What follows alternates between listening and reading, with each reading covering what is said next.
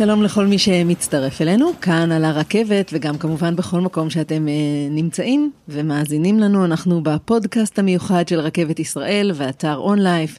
שיחות קצרות, מעניינות, לעיתים מרגשות, מצחיקות. אנחנו מדברים עם המנהלים והמנהלות הכי עסוקים שפגשנו, ומי שמצטרף אלינו היום לנסיעה הוא איתן זינגר, שהוא יזם סדרתי מצוות ההקמה של זאפ ישראל, היום הוא מנכ"ל אה, מדלן אה, ישראל. שלום לך איתן.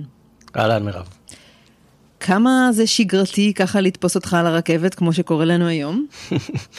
אז האמת שתופסת אותי בתקופה של שלילת רישיון, לא נעים להגיד.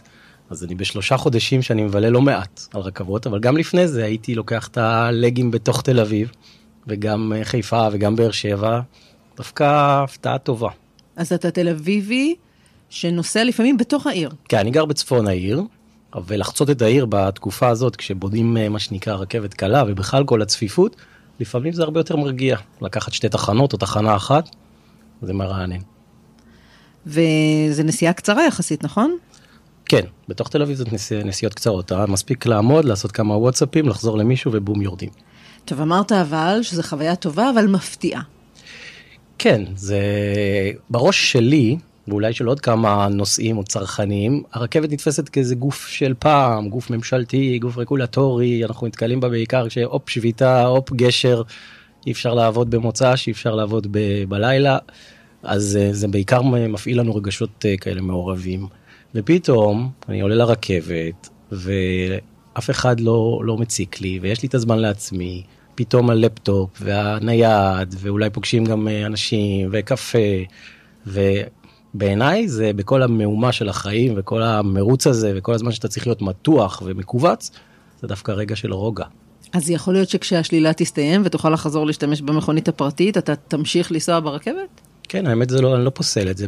מחוץ ל, לצאת מתל אביב לחיפה או לבאר שבע, כמו שיש, שיצא לי, זה, זה נהדר. פה ממש מרוויח זמן עבודה ונה, ו, וכיף, אבל גם בתוך תל אביב יש בזה, כמו שאמרתי, משהו מרענן, יש סיכוי גדול שנמשיך.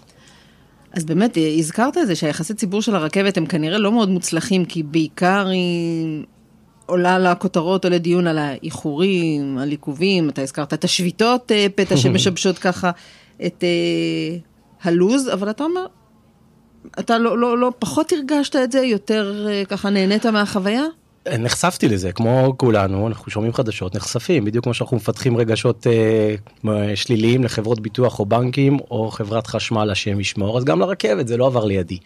אבל אה, דבר ראשון, כשחווים את זה, שזה הדבר הכי חשוב, כשחווים מוצר, אפשר לדבר על זה בעוד הרבה מוצרים, והחוויה היא טובה, אז כמעט פתאום כל מה שהרגשת קודם משתנה, זה קורה לנו לא מעט בהרבה דברים אחרים. הדבר השני, זה שבאמת אה, נראה שהרכבת עושה כל מאמץ שהיא יכולה תחת המצבים לפעמים הבלתי אפשריים שקורים אה, בישראל, והמגבלות וה... והכובד של הארגון הזה, ובאמת נראה שזה לא דברים שתלויים רק ברכבת, וזה הופך אותנו להרבה יותר חיוביים ואמפתיים. איך, איך אתה באמת ככה נוסע ואומר, אוקיי, את זה הייתי משפר, ואיזה כיף לי בזה. זה, זה, האמת, זה, זה כאילו יישמע קצת אה, מתאמץ, אבל החוויה היא לא נורמלית, היא באמת חוויה טובה, ובא לי לספר את זה לחברים. כשאני מתיישב אה, ופתאום אני זמין לכולם, הקפה נהדר, מישהי מחייכת אליי מהצד, יש מלא מקום, כי הזמנתי קרון שמור, אז וואלה, זה, זה, זו תחושה מאוד מאוד טובה, ומתי יודעים שהתחושה היא הכי טובה? כשפתאום, אה, הופ, הגעת לתחנת השלום, מה, כבר הגענו? אז הכל עבר מהר. זאת אומרת שכל הדבר הזה שקשה לנו גם ככה היום, המתנות, פקקים, לחץ, וואי, אני מאחר, ה Waze אמר ופתאום ארבע דקות עיכוב ושבע דקות. פה ההפתעה היא בדרך כלל חיובית וזה, וזה דבר uh, מקסים, חוויה טובה. ומה היית בכל זאת משפר? ברמה האישית, בחוויה שלך כנוסע. אני מאוד אוהב שהם דברים הם seamless, שאין כמעט, שאין טרחה. אז uh, אם אפשר שלא הייתי צריך לקנות כרטיסים והייתי מקבל מה שנקרא free ride כאילו נכנס וכל השנה תשים מנוי וכל השנה תיסע חינם. תסבור נקודות. תרגיש שאתה תעשה נאמנות פה. אה, מה, להפוך את זה לחברי מועדון? כן, נגיד באלעל אני טס, אז אני מקבל נקודות, אז אני יאללה, כן, לא עושה כבר אה, יותר מדי חשבון, מתחיל לקבל איזה העדפה לחברה, אז תנו לי גם פה אה, נקודות.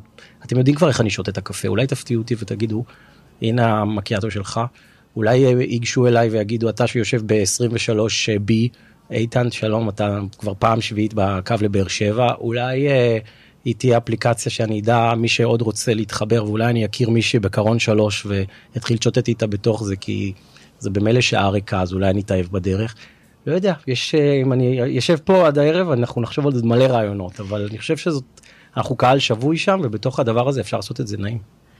אה, יפה, אז הנה, לאוזני מי שזה אה, רלוונטי לו, אולי באמת להפוך כזה איזה מין מועדון של מיילג' או של משהו כזה, מועדון, הנוסע, הנוסע המתמיד של רכבת ישראל. עכשיו בוא נדבר רגע על באמת על הדברים שאתה עושה בשוטף, ביום יום, אז אמרנו שאתה מנכ"ל מדלן ישראל, אם מישהו במקרה פספס ולא יודע, מה עושה מדלן? מדלן זאת בעצם חברה שיודעת הכל על כל כתובת בישראל, היום גם בארצות הברית, אבל בעצם איך יהיה לגור פה.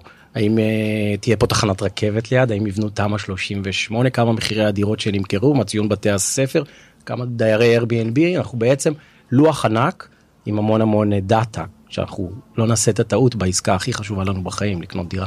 עד כמה באמת הזכרת, אם יש תחנת רכבת ליד הבית, עד כמה זה שיקול אה, בבחירת אה, אזור מגורים?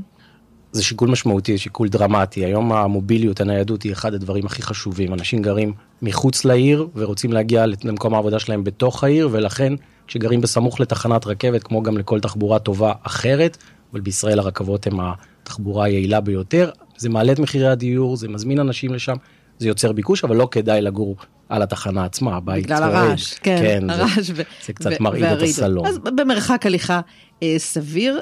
תגיד לי, אתם רואים ככה שינוי במפת הביקושים אה, לנדל"ן בישראל? יש אזורים שנהיו יותר אה, מבוקשים, או שהפתיעו אתכם ככה בביקוש? כן, כן, בוודאי. מעבר לאזורים המבוקשים הקלאסיים, כמו אה, בתל אביב וגבעתיים, רמת השרון, אנחנו רואים שמקומות שבהם באמת צפויה, גם אם זה עוד לא קיים, וגם אם זאת רק הכרזה של המדינה, צפויה תחנת רכבת, או צפויים כבישים הרבה יותר טובים, ראינו את זה בחריש, רואים את זה במקומות אחרים.